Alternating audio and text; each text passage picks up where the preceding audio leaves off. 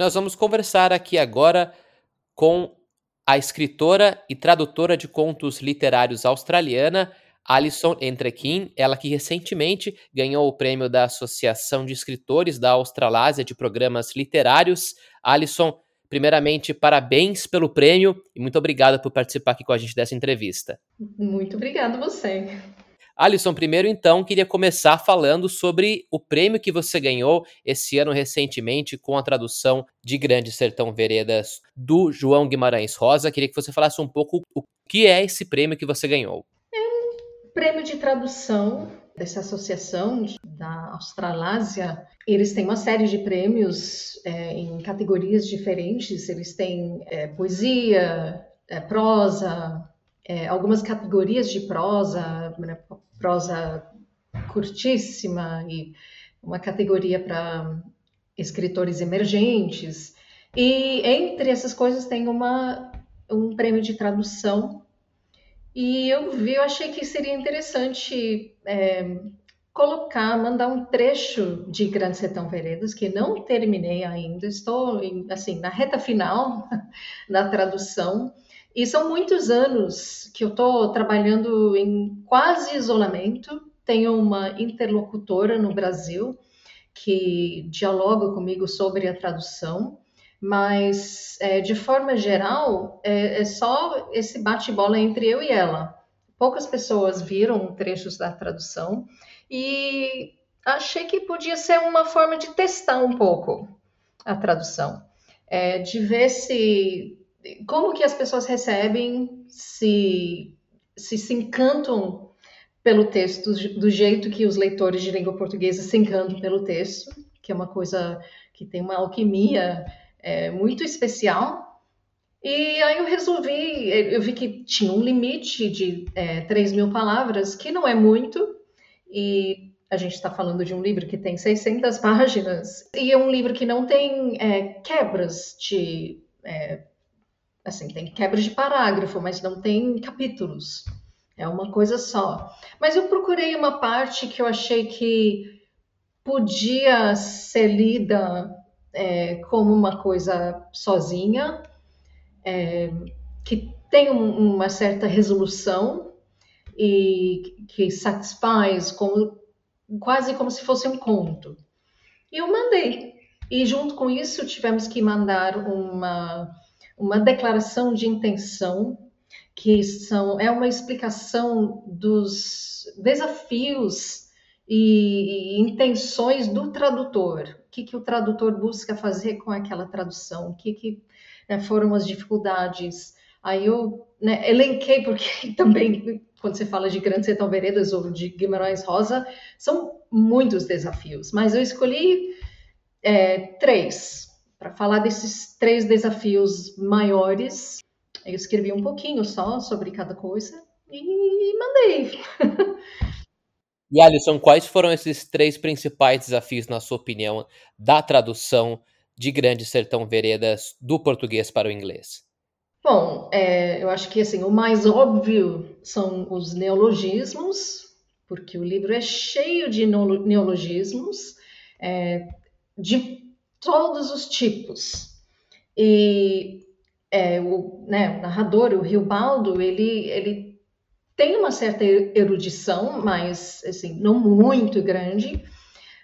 Quando ele vai falar bonito, ele às vezes erra, ele não, não chega na palavra, talvez que ele esteja almejando, e ele, ele combina aquela palavra com outra. Então, em vez de você rir dele, você fica maravilhado com essa coisa que ele inventou, né? Que as, é uma palavra que tem raízes em duas ou três outras e é compreensível, por incrível que pareça, e as pessoas entendem o que ele está falando. Acho assim, isso é um dos, uma das coisas mais impressionantes dessa voz do Rio Baldo.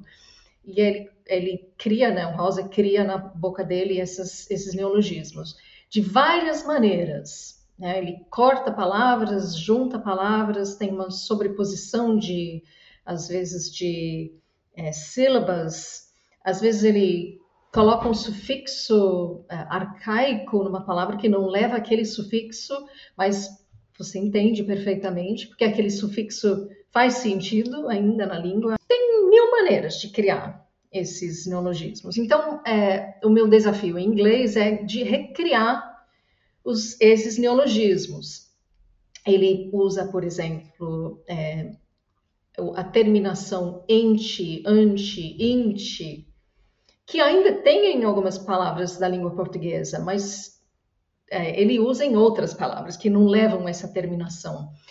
É, e é, funciona como se fosse um gerúndio. É, em inglês, a gente obviamente não tem essa, esse sufixo. Então, eu tenho que achar outras coisas que indicam um gerúndio, mas a gente também tem é, coisas mais arcaicas, de colocar um a com hífen no começo de uma palavra, que isso torna a palavra um verbo no gerúndio, por exemplo. É, e isso existe de fato em algumas palavras, e eu coloco em outras que normalmente não levariam aquilo para criar esse mesmo efeito. Isso, mas isso se chama compensação na tradução. Às vezes eu consigo fazer no mesmo lugar, às vezes eu faço no mesmo parágrafo, mas não exatamente na mesma palavra, porque não dá, por alguma razão. Ou às vezes eu crio é, palavras valizes, né? Quando eu corto uma palavra, corto outra, eu vou juntando elas, esses pedaços de palavras para tentar recriar uma palavra valise que ele criou no português. Às vezes elas têm uma cara bem diferente no inglês, mas são tão interessantes quanto no português, porque acho que são palavras intrigantes. A pessoa, quando ela lê a palavra, ela entende automaticamente, ao mesmo tempo que aquilo bagunça um pouco a cabeça, bagunça as expectativas do leitor. Então, assim, é uma, assim, essa criação dos neologismos é uma parte muito gostosa da tradução. Outra parte, é, talvez mais difícil, é a sintaxe, porque se a gente lembrar que é, uma, é um relato oral, porque o Rio Baldo está sentado na varanda dele contando uma história para um interlocutor, que a gente nunca escuta. De vez em quando tem uns indícios de que o interlocutor teria feito uma pergunta e o Rio Baldo responde, mas é, basicamente ele falando. E ele vai, e, tem aquela coisa da oralidade de quando a gente está conversando, de repente a gente muda de direção, a gente não termina uma frase, a gente lembra de outra coisa e desvia. E, e, então tá cheio dessas quebras na sintaxe e não tem aquelas frases bonitas e bem formadas de uma escrita mais formal. Essa oralidade, eu acho que foi um desafio na primeira tradução para o inglês dos anos 60, em que talvez, assim, tem muita tentação, assim, enquanto tradutor, de deixar tudo mais amarrado e bonitinho e resolvido na frase quando na verdade não é assim no original. E eu tenho que me policiar o tempo inteiro para não deixar tudo mais amarradinho no, na tradução do que no original. Eu tenho que ficar constantemente me lembrando de que é oral, é um relato oral.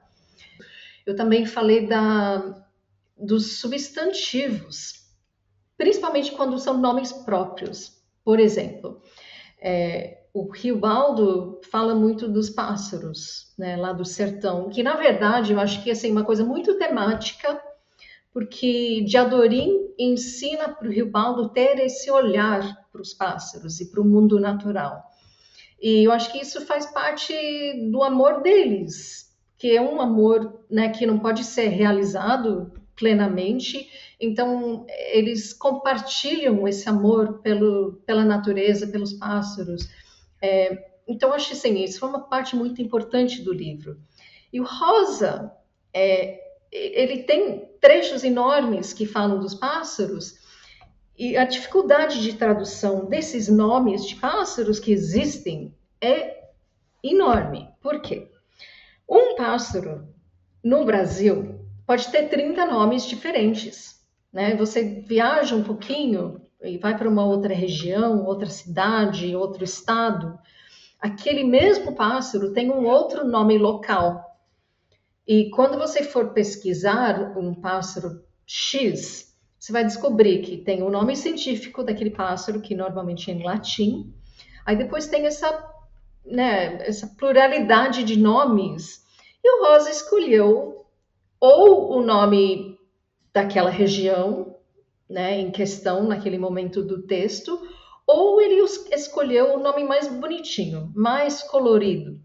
Então, esses trechos onde ele fala dos pássaros são assim uma explosão de cores. É, Para fazer a tradução, eu tenho que descobrir qual é a, né, o nome desse pássaro em inglês, se é que tem, porque são pássaros brasileiros, endêmicos àquela região. E muitas vezes, quando tem alguma coisa sobre esse pássaro em inglês, tem o nome científico em latim, que é claro que o Rio Baldo não vai falar sobre esses pássaros usando o nome científico. É, e quando de vez em quando tem um, um, nome em inglês, muitas vezes aquele nome é um nome muito de cientista, é um nome descritivo, não é um nome fofo na boca do povo que convive com aquele bicho. Então, o que, que eu faço? eu resolvi é, traduzir muitos dos nomes, que é uma coisa que normalmente não, não se faz tanto, mas eu achei mais importante o leitor ter acesso ao significado desses nomes e ao colorido. E às vezes não são nem traduzíveis, eu tenho que recriar alguma coisa.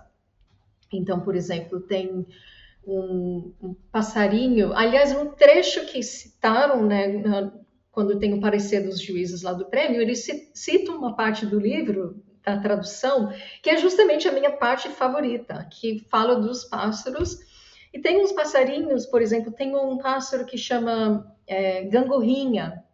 Né? Gangorra em inglês é seesaw, né? De, brinquedo de criança. Aí eu pensei, gangorrinha, seesaw. É, eu não vou colocar little seesaw, também é meio esquisito. Tem que ser uma coisa só. Aí eu, depois eu pensei no nome We, com dois Es, W2Es, que é um antigo nome escocês para coisa pequena. Então, em vez de ser whistle, virou é, seesaw, virou whistle. É com hífen. Tem um outro que chama doidinha, né? E aí eu tive que pensar numa coisa assim que, que indica um, um pássaro pequenininho e engraçadinho, doidinho. Então, eu né, criei Lupilu, que não é um nome de pássaro que existe, mas achei que ornava naquela parte. Então, assim, a, a, eu tenho que ter muita atenção para esses nomes e como esses nomes são ecoados dentro do texto. Legal, Alisson. E, e até por isso mesmo, por todos esses fatores que você citou aqui para gente, torna essa tradução desafiadora, mas também muito especial, né, que foi digna desse prêmio que você acabou de receber. Alisson, e voltando um pouco em relação ao prêmio também, queria que você falasse o que vem com esse prêmio. Você também foi convidada para participar de uma conferência da associação que vai ser realizada na Indonésia, certo? Certo. É Ubud Writers and Readers Festival. É um festival da região com sede na Indonésia mas que tem uma parceria com o AAWP, que é o Australasian Association of Writing Programs. Então, eles convidam também os, os premiados né, desse, desse, dessa série de prêmios que eles acabaram de realizar. Eles vão fazer parte do festival. Alisson, muito obrigado por participar dessa entrevista com a gente. Parabéns mais uma vez pelo prêmio que você ganhou com o Grande Sertão Veredas de João Guimarães Rosa e boa sorte no futuro das traduções de outras obras literárias do português para o inglês. Muito obrigada.